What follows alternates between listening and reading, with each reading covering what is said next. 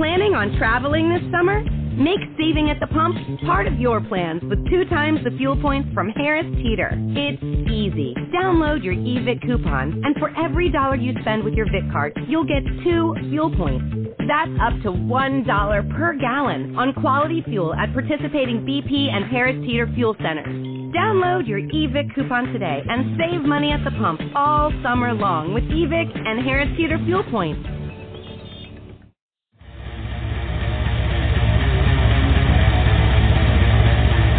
You going, Manuel? How's your day going? Uh, pretty fine actually. Uh, so far so good. Awesome. Look, thanks so much for taking uh, the time to talk to us, especially a bit earlier. I do appreciate that a lot, man. No problem. Pleasure's all mine. Of course, man. Uh, the New Zeal and Ardor album Stranger Fruit is hands down uh, one of my favorite albums of all time, which is funny because it's not even out yet, but I've had uh, a little bit of time to sit with it over the last month or so, and uh, such a great album, man. Uh, and it's a very complex album. How easy did the songs come to you for this one? Songs I wrote before we started touring because uh, with the with the first record, it was way too short to actually have a decent live show. So uh, I was forced to pen some some shit. So uh, the rest of it was was written before um, I headed into the studio. That was like kind of fall-ish last year.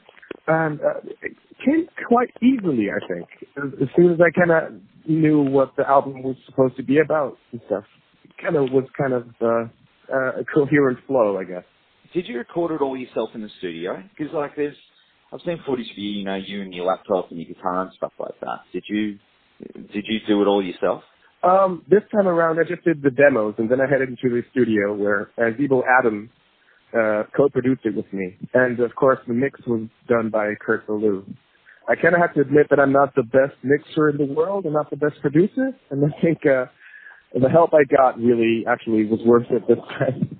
And uh, of course, man, the last track, Built on Ashes, that hit me the hardest off the album. You know, it's just really heartfelt. What's the origins of that song?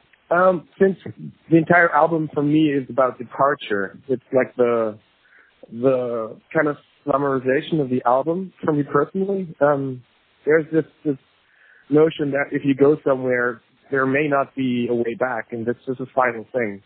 And to have the final song kind of talk about that is kind of uh, works works kind of nicely, I think.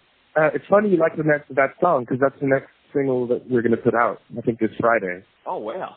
Okay. Is there is there a video for that as well? No, we kind of ran out of money for videos. well, well, you can't win them all. no, but you know, it's such a you know that song.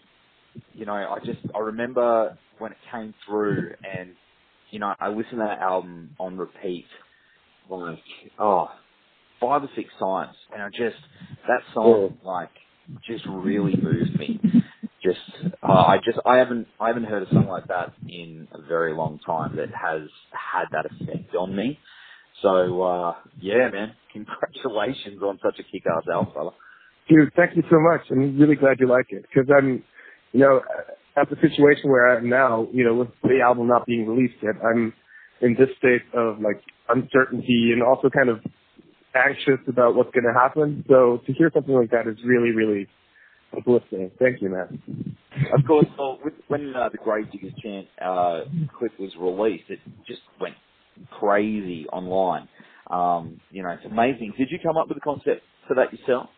Uh, yeah, it's the same um, director that directed the Devil is Fine video, and um, prior to you know the, I guess kind of slave situation with the jet with the with the racist switch, and um, I think the Gravediggers chant kind of lends itself well to some kind of narrative, I think.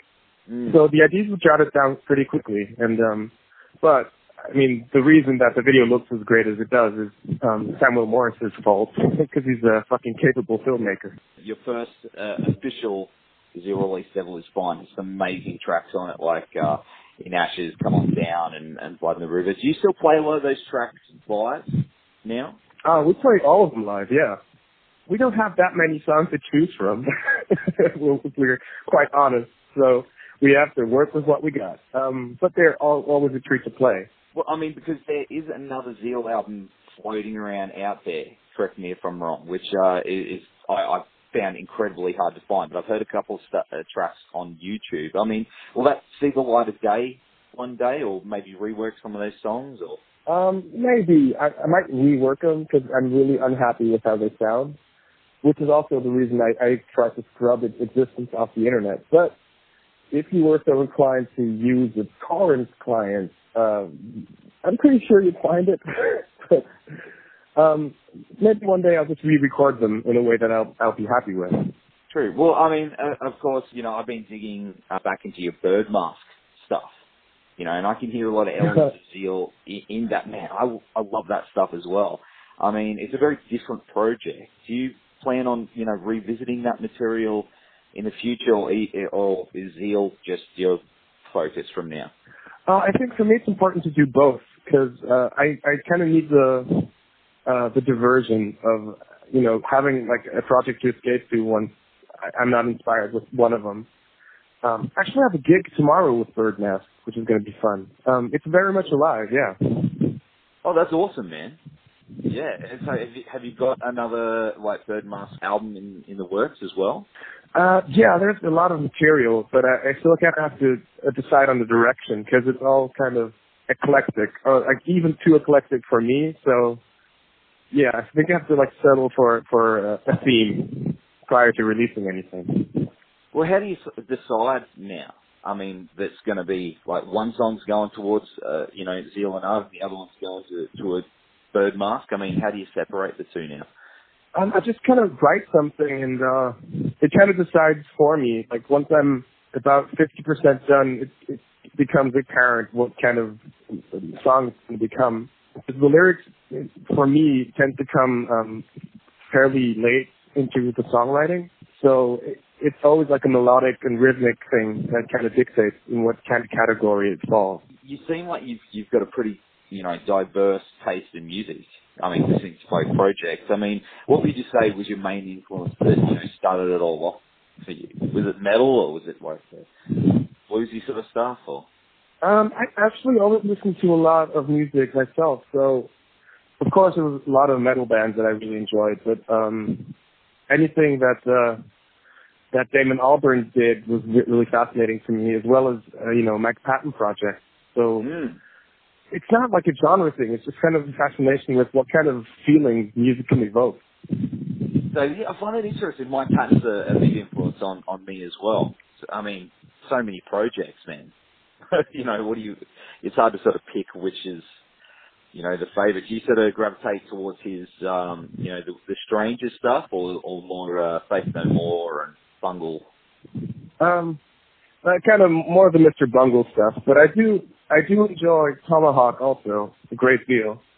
Um, yeah. I guess it just depends on the, the mood of the day.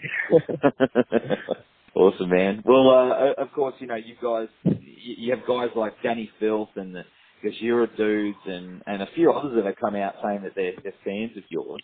Who else has come out and said, uh, hey, I, I love your stuff, man?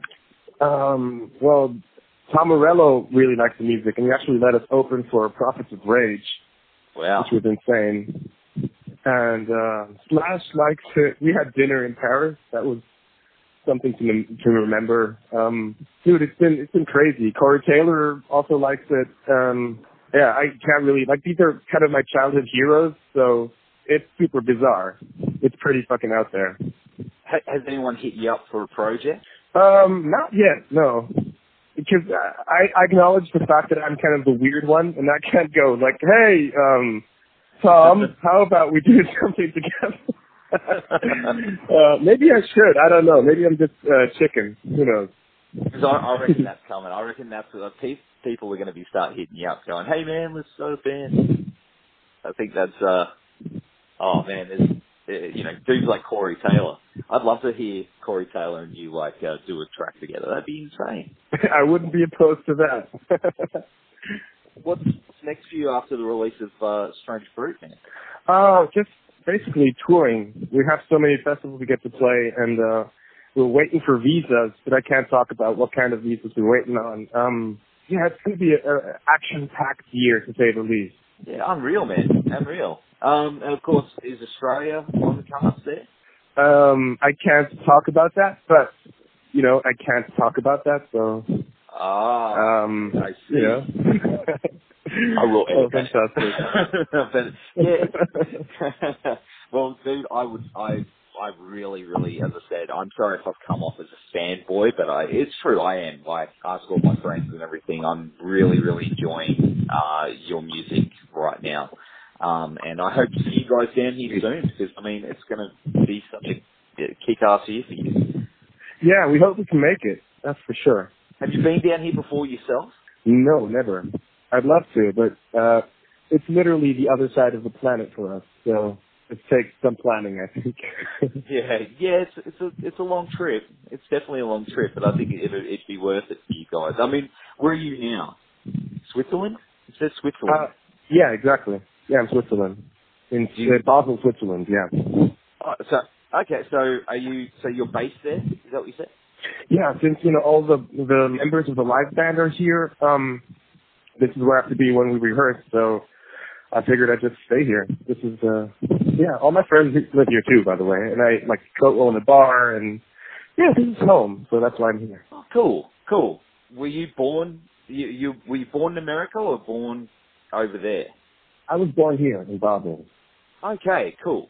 And then you moved to the states, and then you've moved back. Is that right? That's exactly right. Yeah. Yeah, sweet man.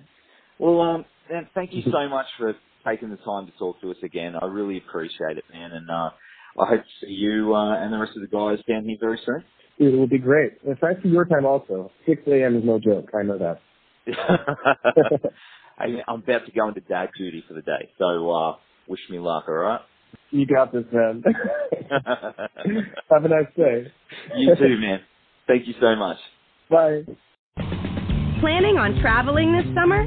Make saving at the pump part of your plans with two times the fuel points from Harris Teeter. It's easy. Download your eVIC coupon, and for every dollar you spend with your VIC card, you'll get two fuel points.